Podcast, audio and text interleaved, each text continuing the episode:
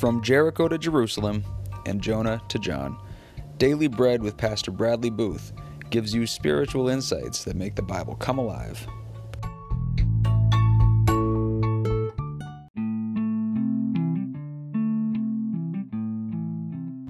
In today's episode, Pastor Bradley Booth identifies all kinds of phobias that the human race has been stricken with.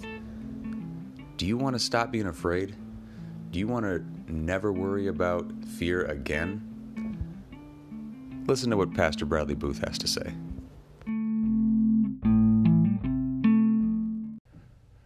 What are you afraid of? I mean, really afraid of?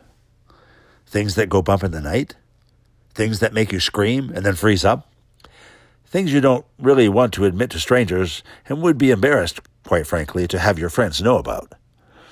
In heaven, we won't have to worry about such things anymore because all our fears will be a thing of the past, gone forever.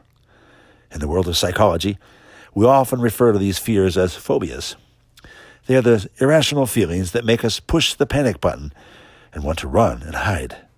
The deepest, darkest, most daunting anxieties that give us a knot in the pit of our stomach, increase our heart rate, and generally make our lives miserable. We all know the more common phobias like fear of water, aquaphobia, or heights, acrophobia, or the dark, nyctophobia.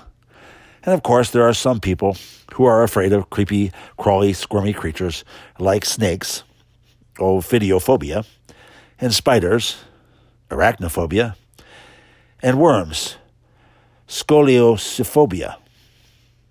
We're afraid of needles, the sight of blood, and dentists. We fear technology, which is called technophobia.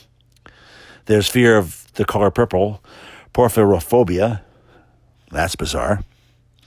Fear of sermons, homilophobia. And there's even a fear of fear. We call it phobophobia.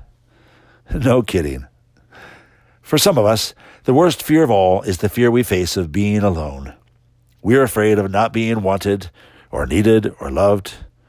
And if we're older, we're afraid our bodies will deteriorate and break down.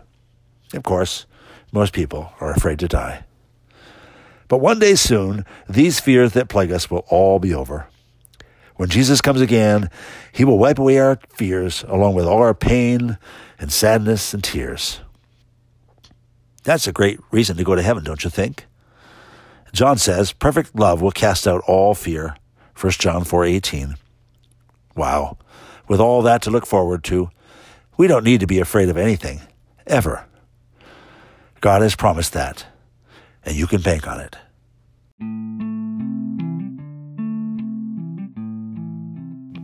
The episode you just heard is brought to you by One Voice Ministries